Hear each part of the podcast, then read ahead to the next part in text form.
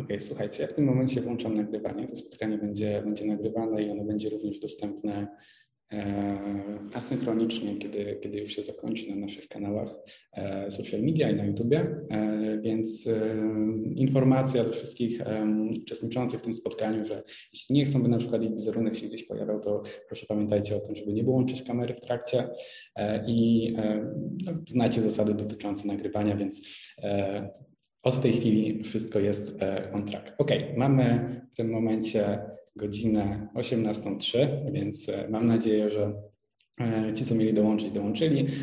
Jacyś spóźnialscy być może jeszcze w trakcie, w trakcie się połączą.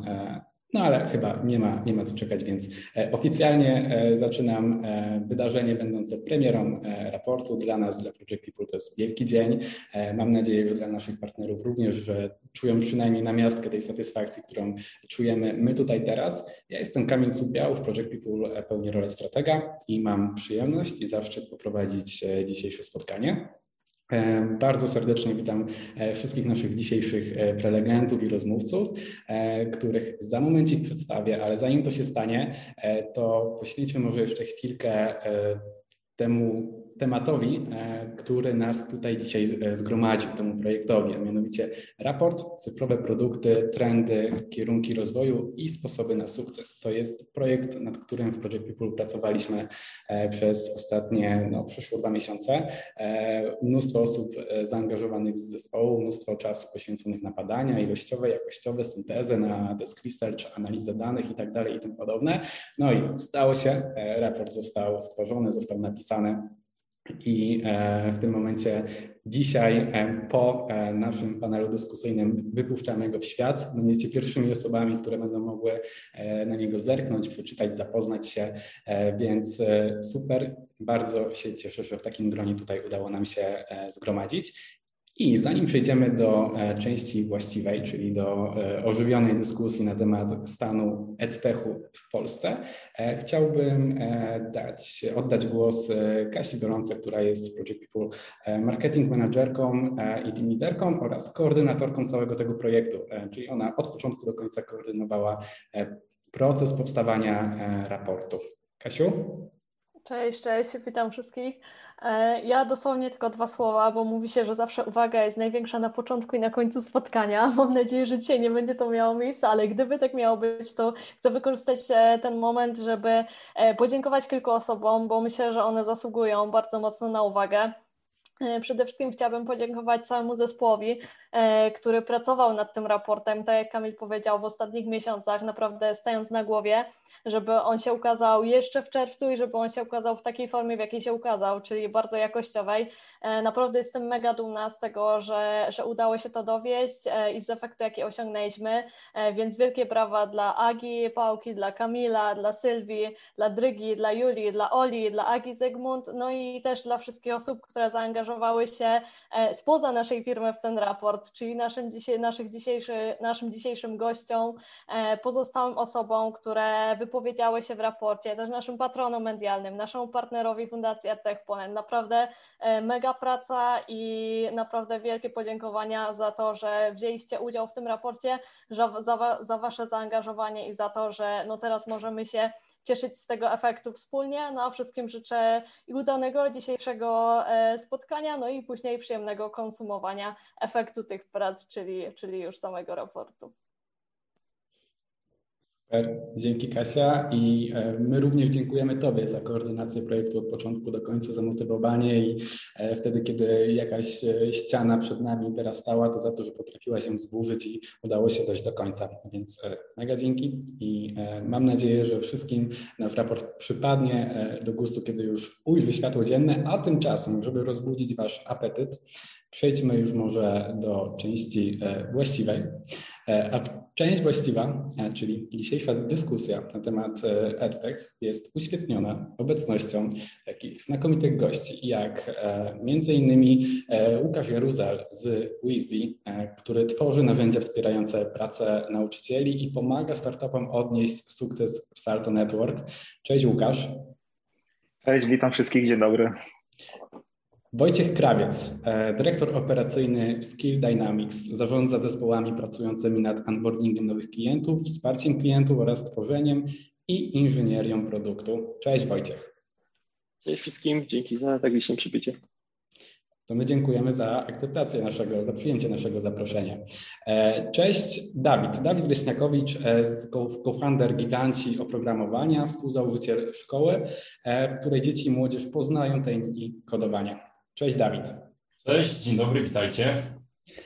E, cześć, Kacper Łukawski, który e, jest prezesem AI Embassy Foundation. E, założyciel i prezes fundacji zajmującej się w edukacji, edukacją w obszarze data science i aplikowaniem metod sztucznej inteligencji do rozwiązywania problemów społecznych. Brzmi bardzo cześć. Cześć, cześć Kacper. Cześć, dzień dobry. Wielkie dzięki za zaproszenie. Również dziękujemy za przyjęcie zaproszenia. E, dalej, Dominik Olszewski, czyli co-founder e, Team Shark and co-owner Code Mentors. E, ponad 10-letnie doświadczenie komercyjne w prowadzeniu projektu, absolwent Uniwersytetu Gdańskiego. W projekcie Team Shark pełni funkcję PMA. Cześć Dominik. Cześć, cześć, cześć, witajcie. I w końcu e, Bartek Rycharski, czyli założyciel Course Makers, e, które jest studiem e, tworzącym, zajmującym się tworzeniem kursów online. Wspólnie z zespołem od 2018 roku wyprodukował już kilkadziesiąt kursów online, co naprawdę robi olbrzymie wrażenie. Cześć Bartek. Hello, witajcie. Fajnie być w takim zacnym gronie. Też się cieszę, że mogę tutaj z Wami być. Raz jeszcze dzięki Wam wszystkim wielkie za przyjęcie naszego zaproszenia. I zanim przejdziemy do właściwych konkretów, jeszcze dwa słowa o naszych e, partnerach, e, dzięki którym powstanie tego raportu na pewno nie byłoby e, może niemożliwe, ale na pewno tak łatwe i tak przyjemne, czyli ogromne podziękowanie dla Fundacji EdTech Poland oraz za wsparcie medialne takim czasopismom jak Nowy Marketing, Product Design Magazine, IT Wiz, Mam Startup, i e-commerce and digital marketing. Wielkie dzięki za Wasze wsparcie i za to, że jesteście dzisiaj razem z nami. I e, ja w tym momencie wyłączam już szerowanie ekranu. Prezentacji na ten moment dobiegł czas. Możecie sobie włączyć nas w dużym widoku po to, żeby lepiej nas widzieć. I cóż, zaczynamy dyskusję. A e, jeśli chodzi o dyskusję, proponuję taki format, że zadam pewne pytanie, następnie będę troszeczkę jak w szkole wywoływał do odpowiedzi, e, z nadzieją na to, że e, dyskusję uda się wywołać fajną, żywiołową, pełną insightów, konkretów i dającą naszym dzisiejszym widzom apetyt na więcej, a ten apetyt mamy nadzieję wspólnie zaspokoić raportem, który pod koniec naszej rozmowy ujrzy światło dzienne. OK, więc e, słuchajcie, na rozgrzewkę takie pytanie, które e, mam nadzieję otworzy nas, stworzy nam ramę do dalszej dyskusji. Co jest dla Ciebie największą wartością, jeśli chodzi o pracę w branży edukacji? I Łukasz, zaczniesz? Mhm. Tak, pewnie. E, no to jest ciekawe pytanie, nawet jeśli chodzi o otwarcie e, tego, tego tematu, e, no bo, no bo każdy z nas jakby ma, ma jakieś swoje cele, czy, mm, czy właśnie te wartości są różne. Dla mnie osobiście jest to możliwość niesienia pomocy szkołom i nauczycielom. No bo w WISD my się głównie skupiamy na szkołach i na nauczycielach, i na nauczycielach w szczególności, mimo tego, że, że nadal uważamy, cały zespół uważa i ja też osobiście uważam, że to uczniowie powinni być, powinni być w centrum, jeśli chodzi o edukację, to e, możliwość tworzenia narzędzi, aplikacji, produktów dla nauczycieli i dla szkół, ułatwiających im pracę i, i sprawianie, że, że ta praca jest bardziej efektywna, to jest właśnie ta, ta wartość, którą ja widzę osobiście. Super, dzięki wielkie. E, co na ten temat sądzi w takim razie Wojtek? Dzięki za wywołanie. Z mojej perspektywy jest to również e, pomoc e, naszym użytkownikom żeby dodać troszkę więcej kontekstu, Skill Dynamics pracuje z korporacjami i z globalnymi zespołami, więc bardzo często widzimy, że osoby z rejonów rozwijających się, które nie mają może dostępu do powiedzmy takiego dostępu jak my do tradycyjnej edukacji, widzimy, że te osoby po prostu czerpią garściami z możliwości, z możliwości dodatkowej edukacji, jeśli tylko pracodawca im na to pozwala i dostajemy mnóstwo feedbacku, że to pomogło im w karierze przeskoczyć parę stopni wyżej, może nawet e, przeprowadzić całą rodzinę do, do, do, innego, lepszego miejsca, więc widzimy to, że, że, że, że mimo tego, że jest to edukacja B2B w korporacjach, e, to ona ma wpływ na, realnie na życie ludzi i na to, że, że ono się polepsza tak naprawdę. Pięknie powiedziane. Będziemy Cię pewnie cytować w naszych social mediach później. Dzięki. Dzięki wielkie. E, Dawid, Ty co o tym myślisz? E, no więc tak, może najpierw powiem o takim e, całym, o naszej firmie, żebyście widzieli cały kontekst, kontekst. Więc jesteśmy giganci programowania, zajmujemy się nauką programowania dla dzieci i młodzieży od 7 do 19 roku życia. Dlatego ten aspekt społeczny jest tutaj czymś niesamowicie satysfakcjonującym, ponieważ mm, my wierzymy, że pracujemy nad tym, żeby nowe pokolenie, które nam tutaj rośnie, żeby było przygotowane do dorosłego życia, do, do, do pracy, żeby było przygotowane e, do tego, żeby na tym rynku mm, w najbliższym czasie, na który będą wchodzili, żeby radzili sobie bardzo dobrze. Czyli to jest e, coś bardzo ważnego dla nas i coś, co sprawia mi osobiście ogromną satysfakcję. E, I wiem, że te mm, kursy, które my dostarczamy, działają nie tylko na ich przyszłość, ale również na teraźniejszość, ponieważ rozwijają ich wyobraźnię, rozwijają kreatywne myślenie, rozwijają umiejętność pracy w grupach. E, więc to jest niesamowicie istotne również tu i teraz. E, a drugi aspekt, który chciałem powiedzieć, to jest taki aspekt czysto biznesowy, ponieważ nawet dzisiaj opublikowaliście bardzo ciekawą e, daną, że w przeciągu 20 lat nasz rynek, czyli EduTech, wzrósł o 900% mm, bodajże, co jest bardzo, bardzo e, dobrym wynikiem i jestem przekonany, że ten rynek będzie rósł i rośnie e, w coraz to szybszym tempie. A więc być częścią tego rynku e, i rozwijać się razem z tym rynkiem, to jest coś niesamowitego, co sprawi niesamowitą satysfakcję. Z mojej perspektywy super, wręcz piękne jest to, jak w EdTechu widzimy, w jaki sposób godzicie wszyscy przedsiębiorcy, jak stoicie taką misję i wizję z podejściem biznesowym. Mega dzięki. E, ok, e, Kacper, czy mógłbym Ciebie prosić o komentarz? Tak, oczywiście. Tutaj zdecydowanie e, zgoda co do poprzednio wymienionych takich czynników, które działają tutaj motywująco. My sami staramy się też edukować ludzi, którzy w pewnym sensie są wykluczeni technologicznie. I to jest też misja, taki, misja którą stawiamy sobie dość szeroko, ponieważ jesteśmy skupieni na dość specyficznej branży, na sztucznej inteligencji w którą bardzo mocno wierzymy i wierzymy w to, że ona może odmienić chociażby rynek pracy za kilka, kilkanaście lat. W czym też widzimy bardzo dużą szansę dla naszego kraju, bo jest to chyba pierwsza szansa na to, gdzie tak naprawdę wiedza jest wystarczająca do tego, żeby stać się potęgą w pewnej dziedzinie. Nie potrzeba mieć materiałów, surowców po to, żeby budować coś innowacyjnego i chcielibyśmy, żeby Polska właśnie była centrum, gdzie będzie, będzie po prostu postrzegana jako miejsce pełne specjalistów właśnie w tej dziedzinie. Więc dołożenie cegiełki do tego jest czymś, co mocno nas napędza. Super, że widzicie szansę tam, gdzie wiele ludzi widzi zagrożenie. Nie? Mówi się o tym, że sztuczna inteligencja zabierze tyle miejsc pracy, a wy przekuwacie to w zaletę. Dzięki Może zabierze gdzieś indziej, niekoniecznie u nas, miejmy nadzieję. Postarajcie się o to. Okej. Okay. E, Dominik, e, może teraz ty? E, okej. Okay. Może tak. Jakiś czas temu właśnie zauważyliśmy, ja zauważyłem taki trend też ze swoimi kolegami, z którymi założyliśmy firmę, a czym się zajmujemy, jesteśmy jakby następnym krokiem gigantów programowania, czyli edukujemy dorosłych, czyli osoby, osoby, które mają jakby kompetencje w innym zakresie, właśnie uczymy programowania. Na podstawie tego stworzyliśmy własną platformę do takich kursów opartych o e, naukę programowania, praktycznych kursów w czasie rzeczywistym, gdzie tam jakby jest możliwość replikowania środowisk, przygotowania tego, bo tutaj jakby dużo narzędzi jest istotnych w trakcie, w trakcie jakby samego procesu edukacyjnego. Natomiast no jakby zauważyliśmy coś takiego i też jakby myślę, że się wszyscy in, inni prelegenci ze mną zgodzą, że dyplom przestaje mieć znaczenie, że tak naprawdę zaczynają się liczyć twarde umiejętności. Bardzo mocno to widać właśnie w branży IT, gdzie jednak faktycznie trzeba umieć i to jest jakby ten, ten główne wymaganie, tak? Jeżeli umiem i, i mam papier, to super, jeżeli nie umiem, to papier mi nie pomoże.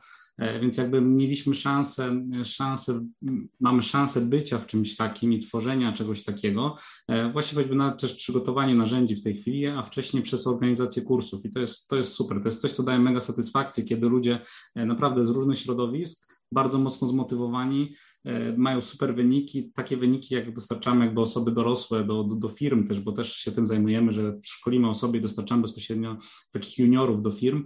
E, firmy e, do nas dzwonią i mówią, jak to jest możliwe, że mamy studentów po Politechnice, mamy po waszym kursie i, i kurczę, oni dają radę, tak? I oni faktycznie, faktycznie są w stanie, jakby to jest tylko kwestia motywacji, tak? No, trzeba zrobić tysiąc godzin, praktycznie posiedzieć, posiedzieć nad takim zagadnieniem, żeby na, nabyć skilla odpowiedniego i to nieważne, czy jestem, czy jestem studentem, czy jestem e, samoukiem, tak? I, i, I, to jest super, że możemy w takim czymś uczestniczyć i właśnie branża IT daje takie możliwości. Mam nadzieję, że to się roz, rozleje na kolejne branże, bo tak naprawdę e, to się tyczy grafików, to się tyczy e, tak samo architektów, tylko że to jakby ten papierek jest, jest jeszcze istotny, no bo te uprawnienia są ważne, ale tak naprawdę fajnie by było, jak był jakiś egzamin, gdzie każdy może do niego podejść, a, i on jest potwierdzeniem tego, czy ty masz te umiejętności, czy nie, a nie, czy, czy wysiedziałeś na ćwiczeniach albo i nie, czy na wykładach albo i nie, bo z tym, z tym też różnie bywa ileś tam godzin. Tak? E, super być częścią tego, tego procesu i to oglądać to gdzieś z pierwszego miejsca. Super, dzięki wielkie. Tutaj mamy i misję, i wizję, i rozwoju na najbliższe lata. dzięki za zreferowanie. Ok, i Bartek, jak to jest u Ciebie?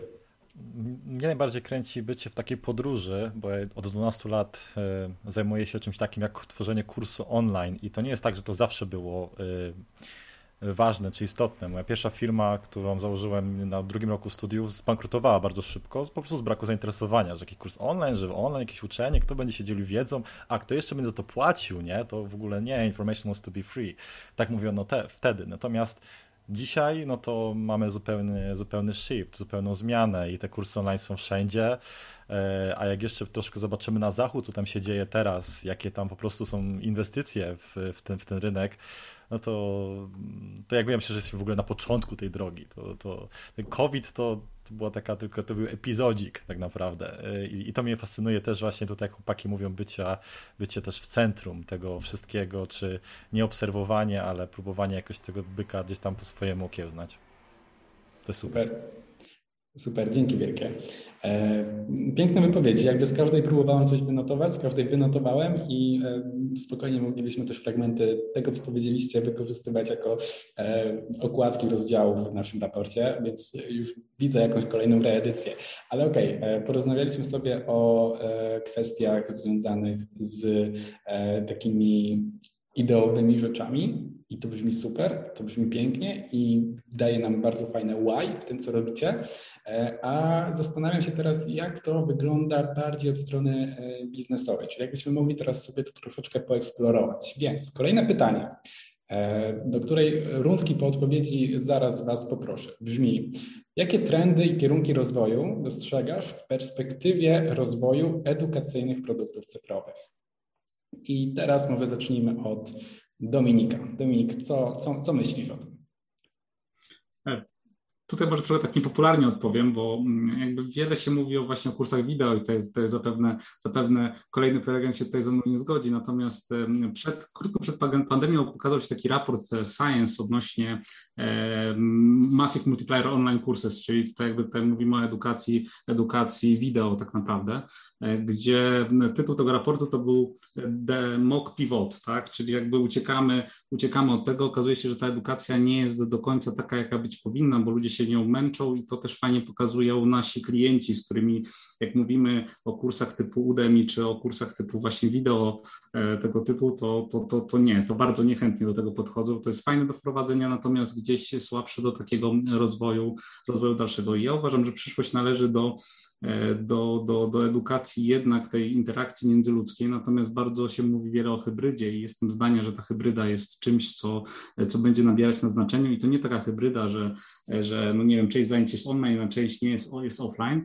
tylko hybryda w takim znaczeniu, że na przykład część osób jest online, a część osób w tym samym czasie jest off, jakby jest, jest na starcie jakby stacjonarnie, tak, że tutaj jakby tego typu narzędzia będą nabierać na znaczeniu. E, też myślę, że gdzieś rola sztucznej inteligencji w procesie edukacyjnym, natomiast ta rola sztucznej inteligencji nie w takim odciążeniu ludzi, jakby całkowitym, że zamieniamy człowieka i się go pozbywamy z tego procesu edukacyjnego, takiego opartego instruktora na przykład, e, tylko takie rola sztucznej inteligencji, która będzie wspierać ten proces. Na zasadzie takiej, że dzisiaj jestem w stanie, nie wiem, ogarnąć 10-20 osób na kursie live, a dzięki sztucznej inteligencji w tym samym czasie będę w stanie ogarnąć na przykład 100 osób.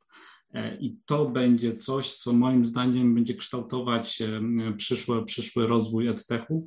E, na pewno pandemia to, co pokazała, to to, że te interakcje międzyludzkie są mega ważne i takie indywidualne podejście jest też mega, mega ważne. I to, to gdzieś tutaj trzeba to będzie pożenić. Tak naprawdę tutaj widzę tą rolę, rolę i przyszłość w ogóle całej branży.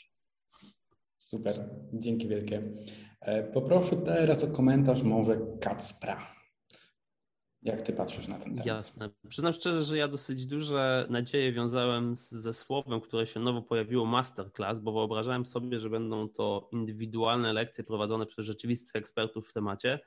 To słowo niestety mocno się zużyło i teraz wszystkie produkty można określić mianem masterclass, które właściwie nie różnią się od kursów wideo, które po prostu kiedyś tworzyliśmy. Za chwilę pewnie powstanie nam nowe słowo na to, ale wydaje mi się, że takie moje pierwotne rozumienie tego słowa, tak jak ja myślałem, że to będzie wyglądać, jest dość dobrym kierunkiem i chodzi mi tutaj właśnie o personalizację takiego doświadczenia e, w nauczaniu. Generalnie nasz system nauczania już na poziomie szkoły opiera się o uczenie w grupie, gdzie siłą rzeczy każda z osób może mieć inne tempo nauczania i może potrzebować mniej bądź więcej e, wysiłku nauczyciela. Wydaje mi się, że tutaj musimy ciągle e, zdefiniować taki model nauczania, który będzie dopasowywał się do osoby, która, która właśnie uczy się w tym procesie do ucznia i niekoniecznie mam pomysł, jak to rozwiązać. Być może rzeczywiście sztuczna inteligencja byłaby tutaj dosyć sensownym rozwiązaniem w takim modelu hybrydowym.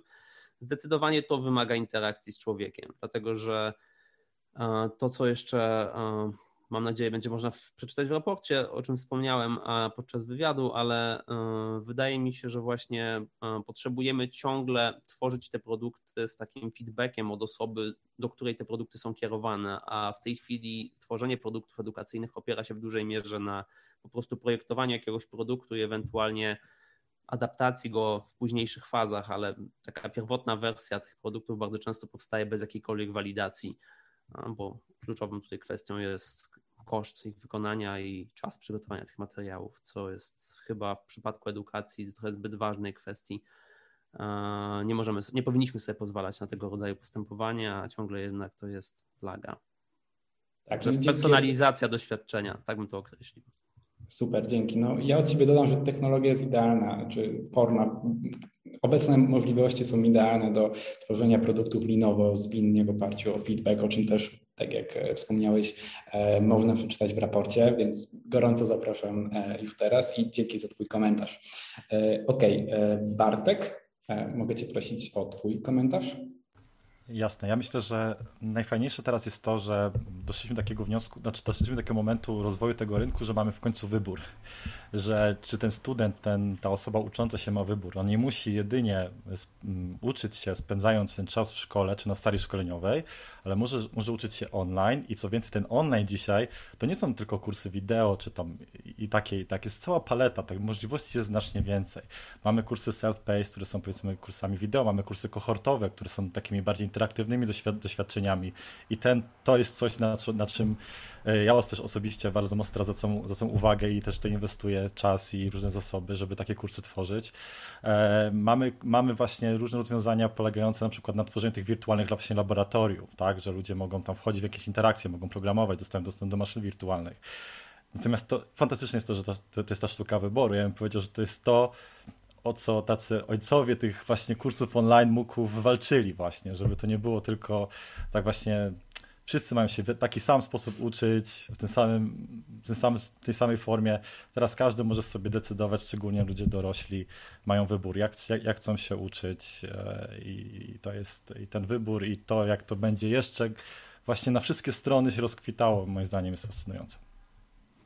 Super, no to, to, to, prawda. Sami po sobie też widzimy, że uczymy się w bardzo różny sposób i jakby e, no, to jest mega cenne, co mówisz. Okej, okay, dzięki za Twój komentarz. E, Wojtek?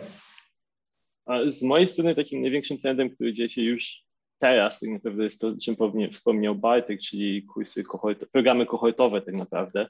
I, i ten trend jest dla mnie bardzo interesujący z dwóch perspektyw. Żeby dać troszeczkę kontekstu, programy kohortowe są to programy zamknięte w czasie, e, gdzie dołącza grupa ludzi i jest część edukacji i część programu przeprowadzona w sposób asynchroniczny. Regularnie, bardzo często w programach kohortowych są spotkania z mentorami i ze specjalistami. I tu, jako taka firma, która wydaje mi się, że pchnęła mocno tą dziedzinę, to w świecie produktowym pewnie większość z nas zna, jest to firma Reforge z, ze Stanów, z zachodniego wybrzeża. No ich, ich kursy, jeśli chodzi o, o product management i ogólnie growth, to jest chyba bezkonkurencyjna sprawa teraz na rynku. I, i ogromnie widać, też uczestniczyłem w tych w kilku, w kilku kohortach sam. Jest ogromna różnica w porównaniu do kursu asynchronicznego, jeśli co tydzień jesteś w stanie porozmawiać o tym materiale ze specjalistą, który na przykład zarządzał growthem w Airbnb albo w innej firmie tego pokroju, więc e, to jest zdecydowanie trend i dla takich firm jak Reforge, czy, czy też na przykład my jako firma szkoleniowa, żeby skupić się na kohortach, które są powiedzmy 6 do 8 tygodniowe, skupiają się na jakimś temacie i przeprowadzają bardzo intensywny proces szkoleniowy w tym czasie z interakcją z, z ekspertami, ale jest to też bardzo ciekawy ten technologiczny i teraz y, jedna z głośniejszych inwestycji w EdTechu i z głośniejszych przedsięwzięć to jest Maven. E, jest to firma założona przez y, Bianiego i Westcao, czyli e, twórcę Udemy i kofundera AltMBMB, czy MBA, sorry, jednego w sumie najbardziej popularnych kursów online, najlepiej zarabiających. I ta firma e, dostarcza twórcom kursów e, narzędzia do tego, żeby przeprowadzać własne programy kohortowe, czyli jest to taki substack dla twórców online. E, I to jest bardzo ciekawe, bo, bo okazuje się, że dzięki takiemu narzędziu nie tylko taka firma jak Reforge czy Skill Dynamics, które są dużymi firmami, większymi firmami z już odpowiednimi zasobami, ale także um, osoba, która ma e, jakąś niszową wiedzę, niszową społeczność, e, która jest trudno dostępna na rynku, może zmonetyzować tą społeczność, tą wiedzę, którą ma e, i to, że tak powiem, uwalnia taką jeszcze większą skalę creators economy, której widzimy w, w edutechu. Nie tylko jeśli chodzi o te wielkie inwestycje, ale także takie fajne lifestyle'owe biznesy, które, które każdy z nas, jeśli mamy jakieś ciekawe doświadczenia, może prowadzić. Więc to jest takie coś, co już się dzieje teraz i to bardzo, bardzo blisko obserwuję, jak głęboko się da. Jeśli chodzi o przyszłość troszeczkę dalszą, to dwa, dwa obszary, które jest jeszcze na nie troszeczkę za wcześnie, ale o których też sporo się mówi, to troszeczkę o tym któryś z, z, z wcześniejszych prelegentów wspomniał, e, to taki proof of skill albo proof of competency, który można dzielić pomiędzy różnymi platformami, nie tylko tymi, który, na których robisz kursy, ale na przykład może twój menedżer potwierdzić, że, że coś robisz i jest to zapisane na blockchainie i e, możesz doładowywać, że tak powiem, informacje z różnych źródeł do tego jednego miejsca, więc tak naprawdę budujesz swoje portfolio, które i, i że tak powiem, dowód swoich kompetencji swoich umiejętności, który za jakiś czas może być ważniejszy niż ta tradycyjna edukacja i wysiedziane 6 lat czy 5 lat, w zależności od kierunku studiów e, na, na, na uczelni wyższej. E, no ale to jest oczywiście pieśń przyszłości. No i taka ostatnia rzecz, którą, bardzo chętnie zobaczę, jeśli już będzie na tyle e, dostępna, e, to VR i AR, tak żebyśmy mogli rozszerzyć tę edukację nie tylko o zawody, że tak powiem, bardziej intelektualne, ale także, żeby ta edukacja praktyczna mogła rozszerzyć się o zawody fizyczne. Już teraz jest głośno, jest, jest dość spora inwestycja, która będzie tak naprawdę, jeśli chodzi o same założenie, Udemy dla zawodów fizycznych, dla hydraulików, e, majsterek, wszelkich rodzajów e, specjalistów tego typu. A czego, czego... A, Nie, nie raczej nie, ale. Jest, jest też, ja, ale jest się nazywa. Tak, tak, tak, tak, ale teraz jest, jest dość spora inwestycja e, za wielką wodą w, w takie zawody bardziej przyziemne, których e, nie, chyba wszyscy widzimy, coraz bardziej brakuje tak naprawdę i, e, i, i dobra, dobra edukacja online szczególnie z elementami, z elementami symulacyjnymi, zdecydowanie może zastąpić e, tą część, powiedzmy, e, którą uczniowie zdobywają w technikum tak naprawdę, jeśli będzie to przeprowadzone w dobry sposób, dając ludziom dostęp do tak naprawdę w tych czasach bardzo dobrze płatnej pracy i, i, i, i szansy troszkę polepszenia swojej sytuacji. Super, dzięki wielkie. E, jakby ktoś się czuł przytłoczony ilością informacji, które e, teraz pozyskaliśmy, to gwarantuję, że w raporcie te e, elementy, trendy, nurty i tak dalej są omówione w sposób taki od A do Z. Teraz mieliśmy taką naprawdę pigułkę, konkretne, konkretne insighty, więc jeśli kogoś cokolwiek z tego wywodu zainteresowało, jakiś nawet jeden z drobnych elementów, bo moim zdaniem całość była super i też mnóstwo notatek zrobiłem, e, to oczywiście zapraszam do pobrania raportu. OK, dzięki wielkie. E, I Łukasz, co ty myślisz o trendach i kierunkach rozwoju w EdTechu? Mhm. No tutaj bardzo ciekawe, jakby e, ciekawe się słuchało tych różnych trendów, różnych podejść. Każdy z nas pewnie uważa, że, że jedne mają większe szanse, czy są, są bardziej popularne, bardziej użyteczne w przyszłości. Wojtek, wspomniałeś właśnie o VR-ze, o, o AR-ze no to nawet daleko nie szukać. W Poznaniu e, firma Setup właśnie tworzy kursy dla operatorów wózków widłowych, koparek, e, właśnie z, w połączeniu z okularami e, VR, no i całym, całym sprzętem, więc to już mamy powiedzmy w Polsce też takie przypadki, gdzie to już jest implementowane, więc wykorzystanie VR-a w szczególności do symulacji, symulatorów, myślę, że to jest ten kierunek. E, a też tutaj słyszałem powiedzmy o takich dwóch, dwóch kierunkach, więc te trendy są bardziej albo związane z technologią, sztuczna inteligencja, e, czy, czy właśnie VR, a, a ta druga część to jest bardziej może strategiczna, czy podejście do nauki, czy to jak się uczymy. I mnie osobiście ciekawi, bardzo zaciekawiła ostatnio taka koncepcja nanolearningu, czyli metody, w której, e, w której uczniowie, ta metoda generalnie polega na tym, że dostarczamy uczniom informacji w mniejszych ilościach i w krótszym czasie, czyli skracany jest czas nauki. Takie trochę, można powiedzieć, taki agile. E, iterujemy, jeśli chodzi o, o, dostarczanie wiedzy. I nauka w tych krótkich seriach mm, powinna zwiększyć naszą zdolność do przyjmowania i zatrzymywania informacji, bo jak pewnie wszyscy wiecie i wszyscy to widzimy, jakby żyjemy w czasach, w których jesteśmy bombardowani powiadomieniami, informacjami. Nie sposób jest wszystkiego zapamiętać e, i myślę, że mm, to też jest jeden z, jedno z wyzwań, które mają uczniowie w dzisiejszych czasach, że jest ogrom informacji. I teraz jak to przyswoić albo jak mm, nadać priorytet informacjom, które są faktycznie istotne, tak? I myślę, że takie koncepcje, takie strategie, jak na przykład właśnie ten e, nano-learning, mogą być e, ciekawi, bo po prostu bardzo mnie ciekawi, e, jak ten trend się rozwinie, e, jakie będą inne podobne strategie, jak inaczej, jakie będą inne metody na przyswajanie wiedzy oraz jakie produkty w oparciu o to powstaną, bo, bo to jest strategia, którą można wykorzystać chociażby właśnie w, w produktach związanych z kursami, tak? Super, dzięki. Też bardzo uważnie obserwuję ten trend, bo no, problem, o którym mówiłeś, no, obserwuję też po prostu gdzieś tam u siebie, nie? Tyle informacji i tak dalej. Super, dzięki.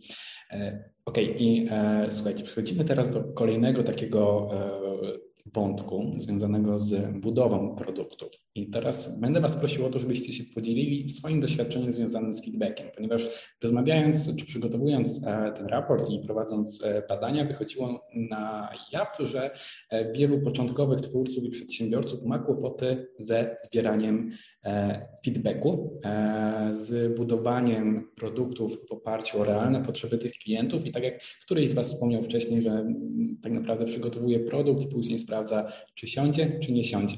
Pytanie, czy tak naprawdę musi być. Więc jak Wy pozyskujecie feedback dotyczący swojego produktu i w jaki sposób nim zarządzacie? Teraz może zaczniemy od e, Bartka. Jak to wygląda u Ciebie? No, w przypadku kursów online kierowanych dla ludzi dorosłych, to u nas podstawą są ankiety, czyli po prostu mając własną społeczność, najlepiej zorganizowaną formę jakiegoś newslettera. Jeżeli po prostu nie wiemy, czy ten produkt zrobić teraz, jaka powinna być agenda i tak dalej, to po prostu pytamy i pytamy o problemy, pytamy o różne rzeczy naszej, naszej, naszej społeczności. I też w ogóle sam fakt, czy ta społeczność w jakiś sposób reaguje na tę ankietę, czy, czy, czy, czy nie, jest już fajnym sygnałem takim e, sprzedażowym, czy w ogóle warto ten produkt robić, bo jeżeli tych odpowiedzi w ogóle nie ma, jest to zimne, no to wtedy prawdopodobnie nikt się nie zapisze na webinar i tak nikt docelowo też nie dołączy do, do tego kursu, więc a jeżeli tych odpowiedzi jest dużo, jest tam fajne życie, to jak najbardziej daje to fajnego boosta. No i też właśnie webinary są też taką fajną formą, y, gdzie można się spotkać z ludźmi i, i pogadać, wyłapać różne, na przykład na czacie, e, odpowiedzi na różne pytania i różne problemy ludzi. E, ja też osobiście właśnie też jestem na etapie tworzenia teraz jednego kursu kohortowego swojego autorstwa. No to zrobiliśmy wśród kursantów takich moich self-pace'owych, tak, czyli tych właśnie synchronicznych z kursu wideo, zrobiliśmy takie spotkanie na Zoomie jak tu i teraz i oni właśnie, grupa taka, można powiedzieć, najbardziej zaangażowana przyszła i sobie o tym gadaliśmy. E, co w takim kursie powinno być, co by ich interesowało e, i na podstawie tego zebrałem informacje, które teraz e, służą do zbudowania po prostu pierwszej, pierwszej edycji, która będzie miała sens. Nie? Więc po prostu pytanie userów, pytanie potencjalnych kursantów. Super, dzięki. No i społeczność, jeszcze to słowo kluczowe ulubiłem z Twojej wypowiedzi. Tak, społeczność, społeczność i newsletter. Dzięki wielkie. Dominik, jak to wygląda u Ciebie? To znaczy my mieliśmy ten przywilej, to, to, to ułatwione jakby zadanie, ponieważ mieliśmy jakby testować nasz produkt na, na, na, naszych kursantach i naszych trenerach, więc to było duże ułatwienie. Natomiast staliśmy przed takim dylematem, jak przetestować produkt bez publikowania i mówienia o nim światu i to było takie dosyć duże wyzwanie. Owszem, są e, rozwiązania typu e, Product Hunt, mamy, mamy Hacker News, mamy Indie Hackers, czyli mamy platformy czy fora, gdzie możemy opublikować i poprosić innych o feedback, natomiast wtedy pokazujemy to światu. Okazało się, że dla mnie bardzo fajnym źródłem feedbacku była taka akcelerator online z Doliny Krzemowej, nazywa się to Pioneer Tournament. Tam jakby wygrana jest rzeczą drugorzędną, natomiast super jest to, że ludzie mogą e, oceniać Twój produkt, to oceniasz ich produkt i w takich cotygodniowych jakby rundach dostajesz feedback na zadane pytanie. I to nie, tego nie ma dużo, bo to jest 10 osób Cię ocenia, ale to jest jakby zamknięta społeczność i tutaj ta obawa, e, że, że ktoś Cię, ktoś nie wiem, że nie masz jeszcze gotowego produktu, naprawdę ludzie prezentacje wrzucają, czasem e, po prostu kartkę papieru wrzuconą z jakimś pomysłem rozrysowanym i tak dalej i to jest super sprawa do takiego wczesnej walidacji pomysłu, naprawdę rewelacyjny sposób na to, natomiast później, jeżeli już mamy na czym testować, już mamy jakieś funkcjonalności, które możemy testować, no to nie ma nic lepszego jak, jak po prostu zapytać użytkowników, którzy są Twoimi potencjalnymi klientami. Tak? No dla nas potencjalnymi klientami byli e, kursanci, ale też korporacje i jakby pracownicy tych korporacji, e, w, tutaj jakby w, w corporate learningu, gdzie, gdzie tutaj te kompetencje jakby techniczne, takie kursy też organizujemy wewnątrz, wewnątrz różnych korporacji, wewnątrz różnych instytucji e, na jakieś zamówione tematy, tak? czy to machine learningu, czy to przetwarzanie języka naturalnego, czy, czy, czy, czy technologii DevOpsowych i tak dalej, i tak dalej. Tych, jakby tutaj tych zagadnień sporo, natomiast no, mieliśmy tą możliwość, że, że firmy bardzo mocno narzekały nam na Zooma, bo mówią, że Zoom to jest fajny do, do wykładów, natomiast nie jest fajny do, do ćwiczeń, e, mówiąc kolokwialnie, jakby od tego wyszliśmy, więc mieliśmy szansę dać jakby swoje rozwiązanie i sobie testować, nawet, nawet jak jeszcze to nie działało do końca, no to chociaż, chociaż gdzieś tam zobaczyli, przetestowali i mieliśmy jakiś feedback od takich prawdziwych użytkowników bez żadnego owijania E, w jakieś sreberka tak, tych opinii, więc to było super. Natomiast no, trzeba testować, to naprawdę trzeba testować jak najczęściej, jak najwięcej, bo, bo, bo inaczej no, to zrobimy coś, czego nikt nie chce, a to nie jest nigdy dobre. Super, dzięki. Ja e, u Ciebie wyłowiłem e, dwa takie frazy kluczowe, czyli potencjalni klienci i eksperymenty. I często te dwie rzeczy nie są oczywiste. Na, zależy na jakim etapie rozwoju produktu jesteście, ale e, też wychodzi na to, że wiele osób nie wie, kto jest ich potencjalnym klientem i nie wie, jak prowadzić eksperymenty. I to też zagospodarowaliśmy w raporcie, więc kolejne zachęcam mnie do pobrania i przeczytania handbooka. Okay, dzięki Dominik za Twój komentarz. I Kacper, podzielisz się swoim doświadczeniem? Jasne. Przyznam szczerze, że to jest faza, z którą najczęściej miewam problemy, ale do tej pory najbardziej wartościową rzeczą, jaką udało mi się tak powiedzmy ustrukturyzować, jest to, żeby trochę wykorzystać tych, którzy już gdzieś korzystają z tych produktów. Bo bardzo często okazuje się, że na przykład ktoś próbuje się kontaktować, żeby dociekać jakichś tam informacji dodatkowych, bo na przykład coś nie było rzeczywiście jasne dla niego. I szczerze mówiąc, bardzo korzystam z doświadczeń takich osób. Wtedy też to jest trochę taka transakcja wymienna, gdzie ja oczywiście bardzo chętnie udzielam pomocy, ale również też zbieram informacje na temat tego, co się podobało, a, a co można by było zrobić lepiej, tak żeby z tego wyciągać wnioski na przyszłość. Ale niestety trochę na zbyt późnym etapie. Tutaj zgadzam się z tym, że, że niestety powinniśmy ewaluować to jak najwcześniej po to, żeby mieć świadomość, czy tworzymy rzeczywiście wartościowy produkt. Super, dzięki wielkie za Twój komentarz. I Dawid? E, no więc tak u nas też ta droga jest dość, dość prosta, ponieważ e, my cały czas prowadzimy zajęcia w formie live, czyli trener mm, łączy się bezpośrednio z, ze swoimi kursantami, z rodzicami. Także tych pomysłów e, napływających jest do nas naprawdę bardzo dużo. Praktycznie codziennie dostajemy jakiś nowy pomysł na kurs. I zazwyczaj robimy tak, że właśnie wysyłamy ankietę do naszych rodziców, tudzież kursantów, których te wszystkie pomysły zebrane e, no, wysyłamy i jest e, głosowanie wśród rodziców. Ostatnio wygrał taki pomysł, który nazywa się, wiem, zaraz mnie zdisujecie, e, natomiast nazywa się Akademia Młodego YouTubera. I to był, to był najchętniej wybierany kurs wśród rodziców i wśród uczniów. I takie, taką akademię stworzyliśmy. Natomiast uczymy tam właśnie technicznego podejścia do tematu, czyli używania takich jak narzędzi jak na przykład OBS Studio, którego dzisiaj używam i tak dalej, i tak dalej. I, e, i właśnie w ten sposób zbieramy feedback. E, I okazuje się, że właśnie ten kurs obecnie jest najchętniej wybierany przez rodziców i przez uczniów, prawda? Jest najlepszym naszym produktem, najlepiej sprzedającym się. E, a dzieciaki i rodzice są bardzo zadowoleni po tym kursie i właśnie teraz pracujemy nad, kontynuacją, nad kontynuacją. Także w ten sposób to robimy. Jeszcze odniosę się do tego, co Dominik powiedział w poprzednim pytaniu, ponieważ on stwierdził, że tutaj e, ta, mm, ta interakcja pomiędzy trenerami e, i uczestnikami oraz pomiędzy uczestnikami powinna być jak najbardziej mm, taka bezpośrednia, czyli kursy powinny być, powinniśmy dążyć jednak do tego i, i, i do tego my również dążymy, żeby one były w postaci live i z tym się zgodzę, ponieważ również próbowaliśmy mm, wypuszczać produkty na zasadzie nagryw, nagrywanych webinarów i one faktycznie nie konwertowały tak dobrze, nie było kontynuowalności tych kursów i e, dzieciaki i rodzice nie byli aż tak bardzo zadowoleni jak z kursów prowadzonych bezpośrednio przez trenera, prawda? Być może e, w edukacji, w edukacji dorosłych jest to troszeczkę inaczej, jestem tutaj ekspertem, w edukacji dzieci i młodzieży, prawda? I również uważam, że te kursy e, powinny być mm, w ten sposób prowadzone, natomiast oczywiście uzupełnione o, e, o taką formę, off, taką formę mm, offline'ową, prawda? Także tak mniej więcej to wygląda u nas w gigantach programowania, jeśli chodzi o zbieranie feedbacku i później wdrażanie go, wdrażanie go w życie. Cały czas, cały czas ten, ten, ten proces jest u nas, można powiedzieć, ciągły i staramy się dostosowywać swój produkt do potrzeb rynku, do potrzeb naszych klientów. Super, dzięki. E, ja muszę powiedzieć, że e, mój szwagier ma 11 lat, więc zupełnie mnie nie dziwi e, Twoje zainteresowanie rynku Akademią Młodego YouTubera. Totalnie, muszą podrzucić Twój kurs. Jasne, zapraszamy oczywiście. E, I e, drugi komentarz, przepraszam, pominąłem Cię przy ostatnim pytaniu, zrobiłem to nieintencjonalnie, e, oczywiście gdzieś po prostu mi się to umknęło, więc jeśli chcesz jeszcze dodać jakiś komentarz odnośnie trendów i kierunku rozwoju edtechu, to proszę. Nie ma problemu, zostało powiedziane w zasadzie wszystko, co chciałem powiedzieć. wszystkie, wszystkie najważniejsze trendy i kierunki zostały tutaj przez chłopaków super omówione, także, także nic dodać, nic ująć. Super, dzięki. E, ok, to wracamy do pozyskiwania feedbacku i teraz jestem ciekawy, jak to wygląda u Wojtka.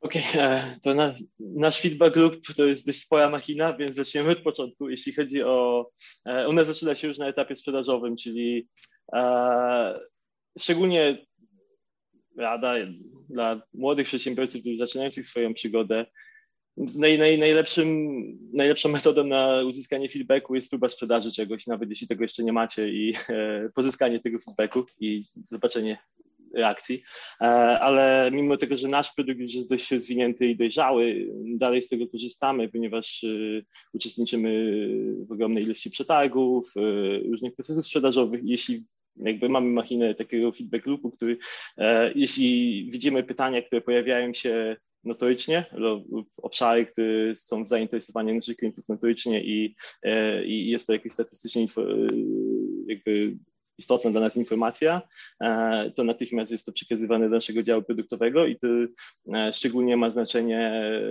e, w obszarze i technologii i tego, co może być wymagane przez naszych klientów B2B, ale także obszarów treści, które tworzymy, czyli przed, jeśli, żeby troszeczkę dodać kontekstu, główne dwa obszary, którymi się zajmujemy, to dział zakup, to szkolenie działu zakupowego i działu łańcucha dostaw, czyli procurement supply chain. I jednym z takich feedbacków, jednym z, takim, z takich żywych przykładów tego, jak feedback działa u nas jest to, że teraz dodajemy trzeci główny obszar, czyli retail, czyli jak te produkty, które później zostaną, są wytworzone i e, przetransportowane w różne magazyny, różne miejsca, dostarczone do sklepów, jak je sprzedawać, e, ponieważ tą informację po prostu uzyskaliśmy z rynku e, z racji tego, że duże organizacje po prostu wymagały, żeby to wszystko było w pakiecie, tym były zainteresowane i, i, i po prostu to był mocny ten, który widzieliśmy, nie tylko, z, nie tylko z takiej strony technologicznej, ale tego, czym oni są zainteresowani. Jeśli chodzi później o, o późniejsze etapy, to, to powiedzmy powiedzmy nasz feedback lub dzieli się na dwa takie, e, na dwie główne persony. Mamy osoby, które są tak zwanymi decision makersami w, e, u naszych klientów, czyli osoby, które zarządzają całym projektem i całym programem. E, to tak naprawdę od nich mamy feedback i po wdrożeniu zbieramy ankietę i tego, jak byli z tego zadowoleni, jakie mają sugestie co do tego, jak nasz nasze usługi mogłyby zostać ulepszone, jeśli chodzi o ten, o ten onboarding i to wdrożenie.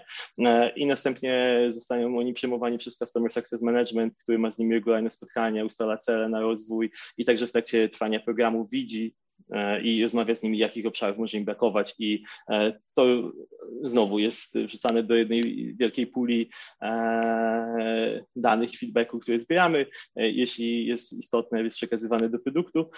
Kolejny obszar to jest end user, czyli osoba, która po takim, przy takim zakupionym programie bierze kursy, to każda jednostka treningowa i modułowa, czyli u nas to jest trening od 10 do 40 minut, ma w sobie zawarty moduł feedbackowy, który sprawdza tak naprawdę, pyta użytkownika o wiele obszarów, między innymi o to, jak, był, jak mu się ten trening podobał, e, jaka jest jakość interfejsu, czy nie ma żadnych e, trudności technicznych, ale także jak istotne jest to e, dla roli, którą wi- wykonują w organizacji i do ich codziennej pracy, jak często będą mogli zaaplikować to e, w swojej pracy. No i my te wszystkie informacje zbieramy, przetwarzamy. E, I tak samo każda interakcja z naszym supportem jest kategoryzowana, jeśli, jeśli widzimy częste zapytania o jakiś obszar, że użytkownicy mają e, problem, utknęli w jakimś miejscu, mm, to jest już bardzo szybko przekazywane do, do, do, do produktu, mimo że pewnie wyszłoby szybciej z Mixpanela albo z jakichś innych narzędzi analitycznych, ale e, jakby konwersacje z naszym supportem też są kategoryzowane.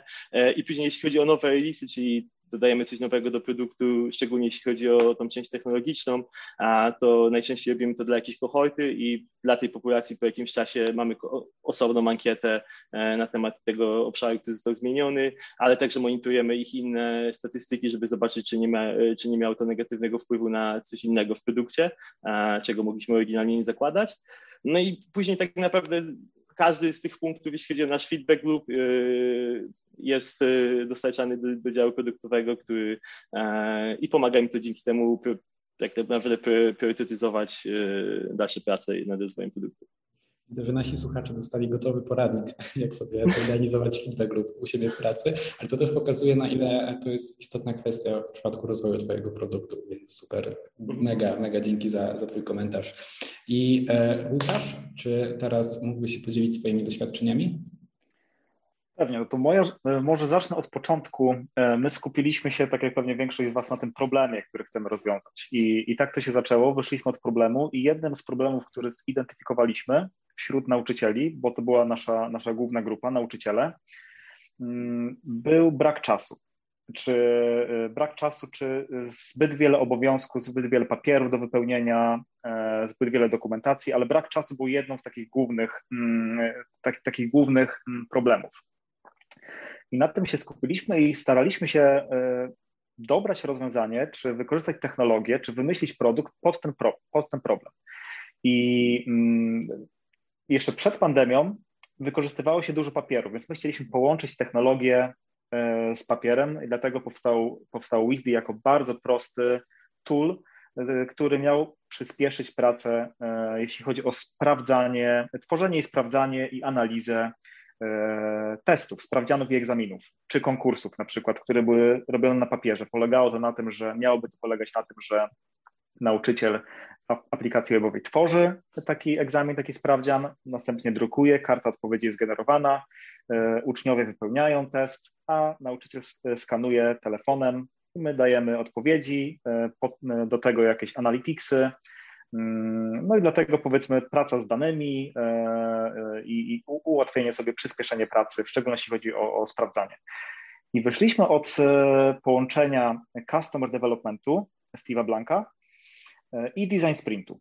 Więc połączyliśmy trochę te dwa procesy. E, skupiliśmy się na początku na wywiadach z użytkownikami odnośnie problemów, więc nie mówiliśmy w ogóle o, o, o naszym pomyśle, o naszym rozwiązaniu, chociaż mieliśmy jakby już z tyłu głowy, co chcielibyśmy zrobić. Skupiliśmy się całościowo, całkowicie na, na problemie, na tym, jak teraz użytkownicy sobie z tym radzą. E, jednym z takich lifehacków, na przykład jeśli chodzi o papier, to jest właśnie wycinanie sobie, e, jeśli chodzi o, o testy, mm, testy z pytaniami zamkniętymi, właśnie mm, poprawnych odpowiedzi i nakładanie szablonu i sprawdzanie, więc takie, takie, były, takie były e, metody nauczycieli na to, jedna z metod. Mm, I więc zaczęliśmy od tego, od tych wywiadów Customer Development, właśnie problemu, Następnie zrobiliśmy design sprint e, czterodniowy, inspirowany właśnie tym podejściem e, Agile and Smarts, mm, gdzie powstał prototyp po tym, klikalny prototyp zaprojektowany przez, e, przez Olgę, naszą UX UI designerkę. I następnie z tym prototypem udaliśmy się z powrotem do, do, tych, do tych nauczycieli, do tych użytkowników, z którymi na początku rozmawialiśmy i pokazaliśmy ten prototyp, przeklikali się przez to, dali nam feedback i od tego momentu staramy się tak podchodzić do, e, do nowych funkcjonalności, do nowych pomysłów, aby zawsze łączyć rozmowę o problemie z tworzeniem prototypu e, i z pokazywaniem go e, naszym użytkownikom i dopiero później wdrażaniu tego. Problem jest taki, że trzeba uważać z tymi wywiadami. Ja jestem wielki, wielkim fanem wywiadów face to face z użytkownikami, ale problem jest taki, że e, często e, użytkownicy czy klienci potrafią e, kłamać po prostu, żeby tylko było nam miło, że to jest super pomysł, że tak, zróbcie to, tego potrzebujemy. I na samym początku jeszcze nie do końca osobiście jak prowadziłem te wywiady, nie byłem przekonany, czy oni faktycznie mówią prawdę, czy nie. Więc trzeba trochę, wydaje mi się, wprawy tutaj w tym, żeby, żeby takie rzeczy wyłapać.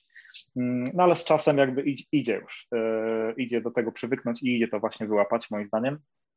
No i teraz jakby ten feedback loop po części, bo oczywiście są też inne metody, inne e, strategie, które stosujemy, ale to jest zawsze częścią e, naszych nowych pomysłów. Właśnie rozmowa z użytkownikami. Super, dzięki. To piękny przykład e, product discovery całego procesu. E, a proces product discovery również został opisany w naszym raporcie w części handbookowej, w części poradnikowej, więc naszych słuchaczy i widzów e, tym bardziej zapraszam do pogłębienia sobie wiedzy na ten temat właśnie korzystając z naszego raportu. Ok, słuchajcie, 19 się powoli zbliża, zatem myślę, że czas na to, by e, w końcu nasz raport ujrzał światło dzienne i dajcie mi sekundkę, ja tylko szybko włączę ponownie prezentację. Mm, mam nadzieję, że moja prezentacja jest widoczna. I tymczasem e, raport, który zaraz dostaniecie w swoje ręce, to blisko 100 stron w łamach których znajdziecie dziewięć wywiadów z ekspertami z branży, z innowatorami, z przedsiębiorcami, z osobami, które w edtechu, na edtechu dosłownie zjadły zęby, które e, popełniły dużo błędów, ale wyciągnęły z nich jeszcze więcej lekcji, więc e, naprawdę warto zapoznać się z ich de facto waszymi, naszymi, między innymi dzisiejszych naszych prelegentów doświadczeniami. E, nasz raport to również krajobraz rynku i trendy dotyczące edtechu, dotyczące poziomu innowacji czy zakresu, e, poziomu inwestycji czy zakresu tych inwestycji. To również analiza praktyk marketingowych największych graczy w polskim edtechu. No i część poradnikowa, gdzie znajdziecie informacje na temat tworzenia produktu, na temat organizacji swojego modelu biznesowego i na temat tego, jak połączyć e, jedno z drugim. I naszych słuchaczy i widzów, którzy będą oglądać transmisję z dzisiejszego wydarzenia nieco później, zapraszam pod adres projectpeople.pl ukośnik raport myślnik edtech. E, natomiast osoby, które są dzisiaj z nami e, w tym momencie powinny na czacie, e, zaraz Sylwia na pewno wrzuci, jeśli już tego nie zrobiła, link bezpośredni do pobrania samego raportu, więc zapraszam, żeby kliknąć, przeczytać, zapoznać się, wrócić do nas z feedbackiem, dobrym, złym, jakimkolwiek. O feedbacku sobie dzisiaj trochę porozmawialiśmy, więc my również tak pracujemy, chcemy tak pracować, a do tego potrzebujemy Waszej opinii zwrotnej. I Tadam, mam nadzieję, że e, sam raport e, przypadnie Wam wszystkim do gustu. E, włożyliśmy w to ogrom pracy i nasi partnerzy również włożyli w to ogrom pracy, więc bardzo gorąco liczymy na, na informację zwrotną po prostu, jak Wam to się spodobało. A tymczasem, jeśli są jakieś pytania, to chciałbym oddać Wam, drodzy słuchacze, drodzy widzowie, naszych dzisiejszych prelegentów do dyspozycji więc e, jeśli z e, mnogości tych tematów, które dzisiaj padły, z tych insightów, z lekcji, z doświadczeń, którymi się nasi prelegenci podzielili z nami, coś Was szczególnie zainteresowało i chcecie to pogłębić już teraz, natychmiast dzisiaj, to teraz jest czas na to, żebyście zadali to pytanie w komentarzu. Więc polecam, Zapraszam. A tymczasem ostatnia rundka e, z mojej strony w oczekiwaniu na pytania od, od, od widzów i słuchaczy. E, słuchajcie, jedna krótka wskazówka, dwa, trzy zdania maksymalnie. Jaka jedna wskazówka, jaką jedną wskazówkę dałbyś osobom, którą, które myślą o rozwoju swojego produktu cyfrowego? Takie creme de la creme. Wojtek? Wstałem się być e, troszkę szybszy niż przy poprzednim pytaniu. Ja obserwuję troszkę i mam, mam oczywiście w swoim networku sporo osób zaczynających swoją podróż y, z produktem cyfrowym. Tendencja, którą widzę, to próba zrobienia wszystkiego od razu, całego produktu i nie tylko tego core, który odpowiada na potrzebę klienta, palącą potrzebę klienta, ale wszystkiego dookoła również. I moja sugestia zawsze jest taka, e, oczywiście trzeba znaleźć tą palącą potrzebę i na skupić się tylko na niej. Wszystko dookoła nie musi być piękne, nie musi być zautomatyzowane, nie musi być jakieś e, cudowne tak naprawdę, e, żeby zacząć. Bo wtedy, jak tak, wtedy jeśli skupimy się tylko na zaopatrzeniu tej takiej najbardziej podstawowej i doskwierającej potrzeby, okaże się, że ona może zostanie i ten kierunek produktu zostanie, ale wszystko, co mieliśmy dookoła, jako nasz plan, co zbudujemy dookoła tego, może się zmienić ponieważ nie, nie, tak naprawdę dopiero wtedy e, zaczniemy dostawać feedback od, od, naszych prawdziwych klientów i użytkowników, mm, więc, e, więc to jest mój mocny feedback, bo widzę bardzo często produkty są zamknięte, albo jeszcze nie mamy, nie wiem, ładnego fakturowania, nie mamy y, czegoś. Ja tak naprawdę tu jako przykład mogę podać e, w Skill Dynamics, a dopóki nie mieliśmy około 200 klientów enterprise'owych, czyli tu mówimy o dziesiątkach tysięcy użytkowników, bardzo dużo rzeczy, powiedziałbym 80% operacji day to day odbywała się e, na bazie raportów Excelowych i jakiegoś manualnego uploadowania ich w różne miejsca i eksportów. E, nie brzmi to pięknie, ale tak naprawdę przez ten czas mogliśmy zebrać feedback e, od naszych klientów, jakich raportów oni potrzebują, najczęściej jaką to musi mieć strukturę i jak już zrobiliśmy, to były te raporty, które, których potrzebowaliśmy, a nie zbudowaliśmy czegoś, co my mieliśmy w głowie i później byłaby oczywiście potrzeba zmieniania tego zbyt wiele razy, a opóźniłoby to ten taki time to market dla nas. Okay, dzięki. Czyli ja bym podsumował, zacznij od MVP, zacznij od najbardziej krytycznego obszaru, najbardziej krytycznego problemu, który rozwiążesz. Tak. Mhm, tak. Okej, okay, dzięki. E, e, Dominik? Dwa, trzy zdania? Dwa, trzy zdania, okej. Okay. Zacząć i nie bać się. No może tak, to, to już, już, już, to rozwijam. E, nie bać się, ponieważ wiele osób, jak zaczyna jakąś swoją przygodę z projektem cyfrowym, od razu zastanawia się, że ktoś mi ten pomysł ukradnie. Bardzo często to się, to się pojawia wśród takich osób, które startują. E, to wam powiem, że statystycznie siedem identycznych projektów na świecie powstaje. I to jest jakby statystyka i tak jest. W tym samym czasie, co wy wychodzicie, więc to i tak powstaje. A nie bać się dlatego, że trzeba zacząć, dlatego że e, wiele osób ma z tym największy problem. Od czego zacząć, a ja nie mam, nie mam doświadczenia, nie mam umiejętności, często e, nie mam odpowiednich, odpowiednich zasobów, żeby wystartować. Natomiast pamiętajcie, że pierwszym feedbackiem, znaczy najlepszym feedbackiem do waszego pomysłu jest tak naprawdę znalezienie sobie co-founderów. Jeżeli przekonacie jakichś programistów zarabiających x tysięcy w dużej korporacji, żeby na przykład z wami coś tworzyli i zaczęli z wami pracę, to tak naprawdę zrobiliście pierwszy, pierwszy krok do tego, że, że no, walidujecie swój pomysł tak naprawdę, tak? No bo, bo, bo oni będą chcieli z wami pracować po godzinach, czy, czy nawet rzucić e, pracę na etacie, żeby zająć, e, ruszyć w tą podróż z wami. Kolejną rzeczą jest coś takiego, że takie prokrastynacja, że jakby też ludzie często gdzieś tam odpychają, a nie, nie jestem w stanie, a nie dam rady, a tak naprawdę, e, no nawet jeśli nie dacie rady, to będzie fajna przygoda, tak? To kolejna statystyka. Pamiętajcie, że tym osobom, które, którym wyszło, często wychodzi dopiero za którymś razem.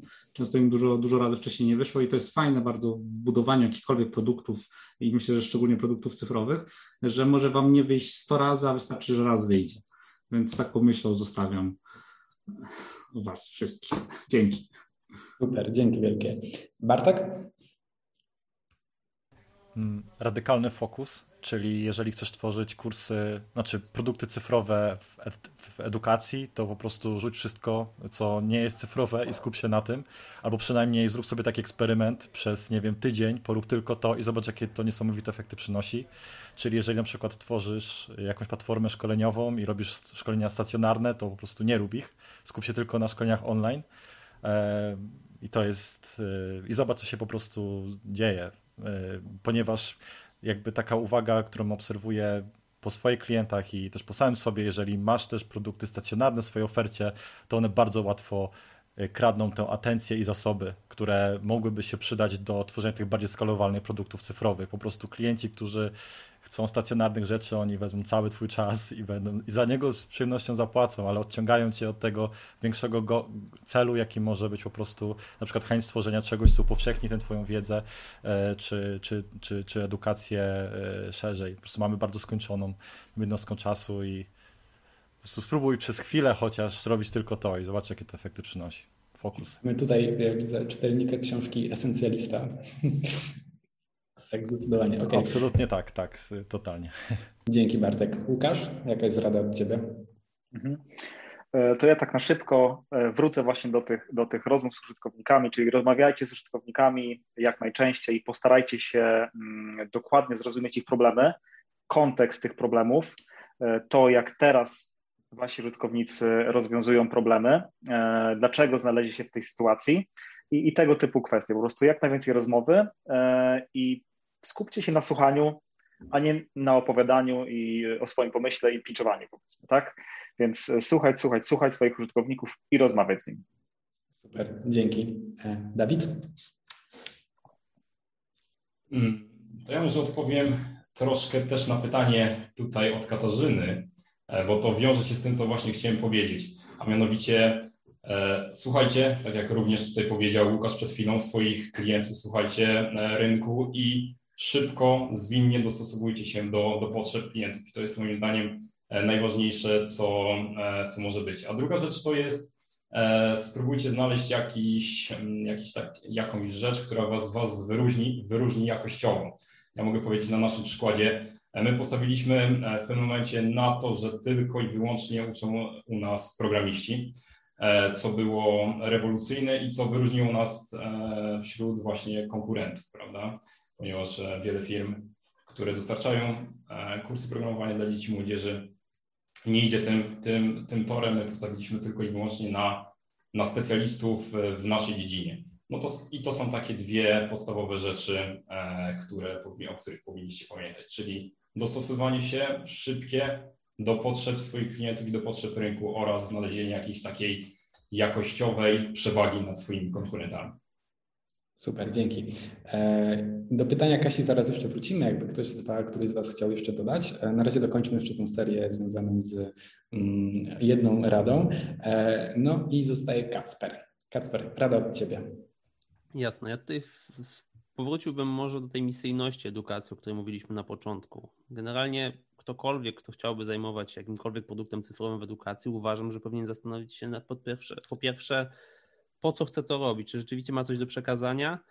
I czy to ma wnosić jakąś wartość dla kogoś innego, czy tylko dla niego samego, ponieważ ja osobiście zderzam się z takim trendem ostatnimi czasy, gdzie po prostu ludzie trochę jadą na tym hypie edukacji online, gdzie, gdzie próbują stworzyć treści, które nie wnoszą dużo wartości.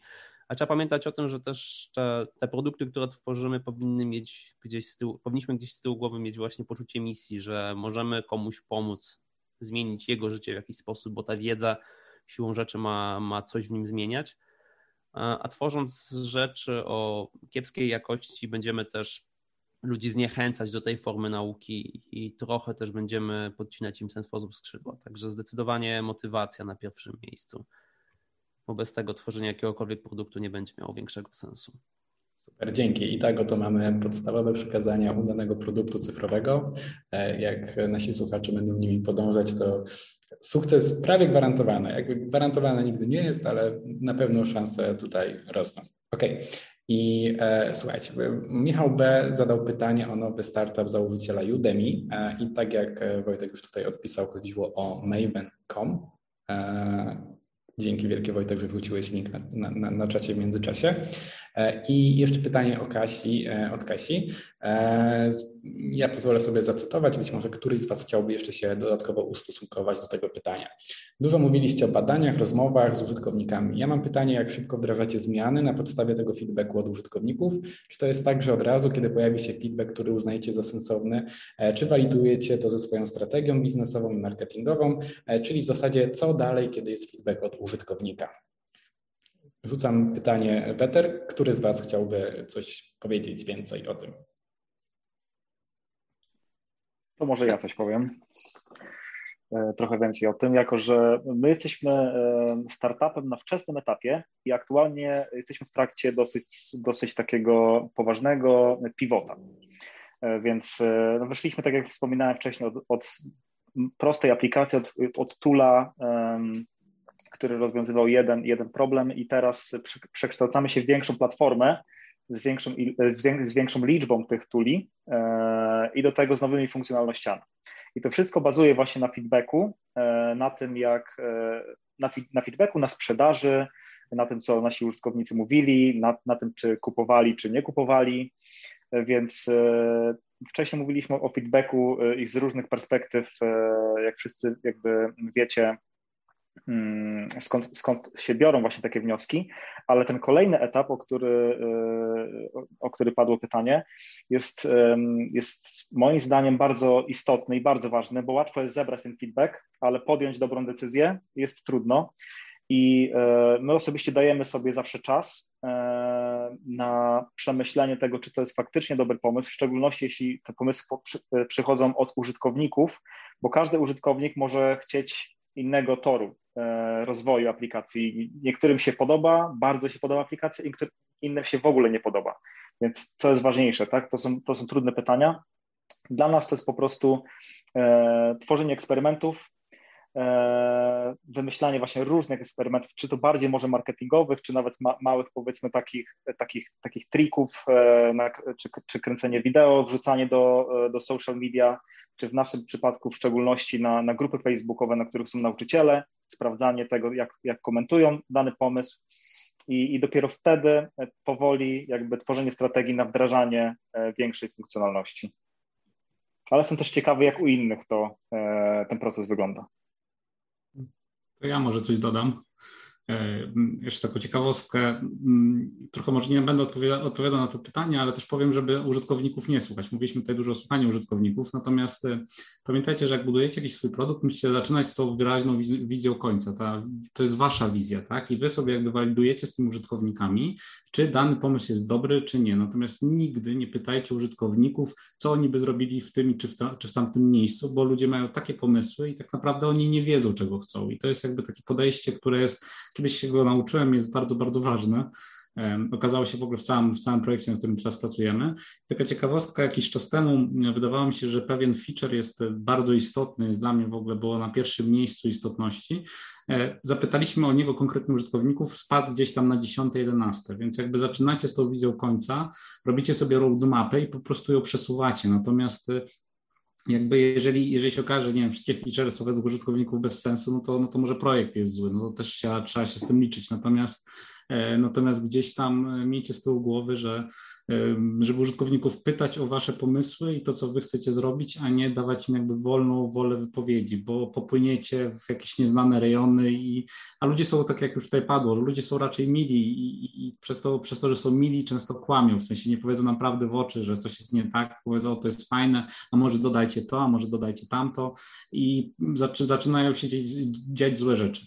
Y Combinator to jest taki inkubator w Stanach Zjednoczonych, zapewne większość z Was jest, jest, on, jest on znany, największy akcelerator.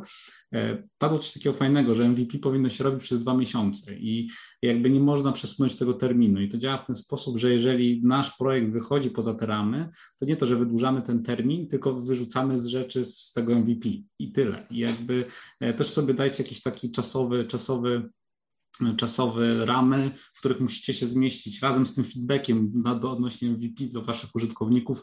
Natomiast kolejność, kiedy będziecie to robić, zależy od was i od tego, jak sobie tam tą roadmapę będziecie ustawiać. Więc e, to nie jest takie bezpośrednie odpowiedzenie na pytanie, ale to jest coś, co jakby no, bardzo ważne było dla nas przez ostatnie praktycznie półtorej roku, e, bo, bo, bo, bo tak, tak, tak to się gdzieś tam e, działo.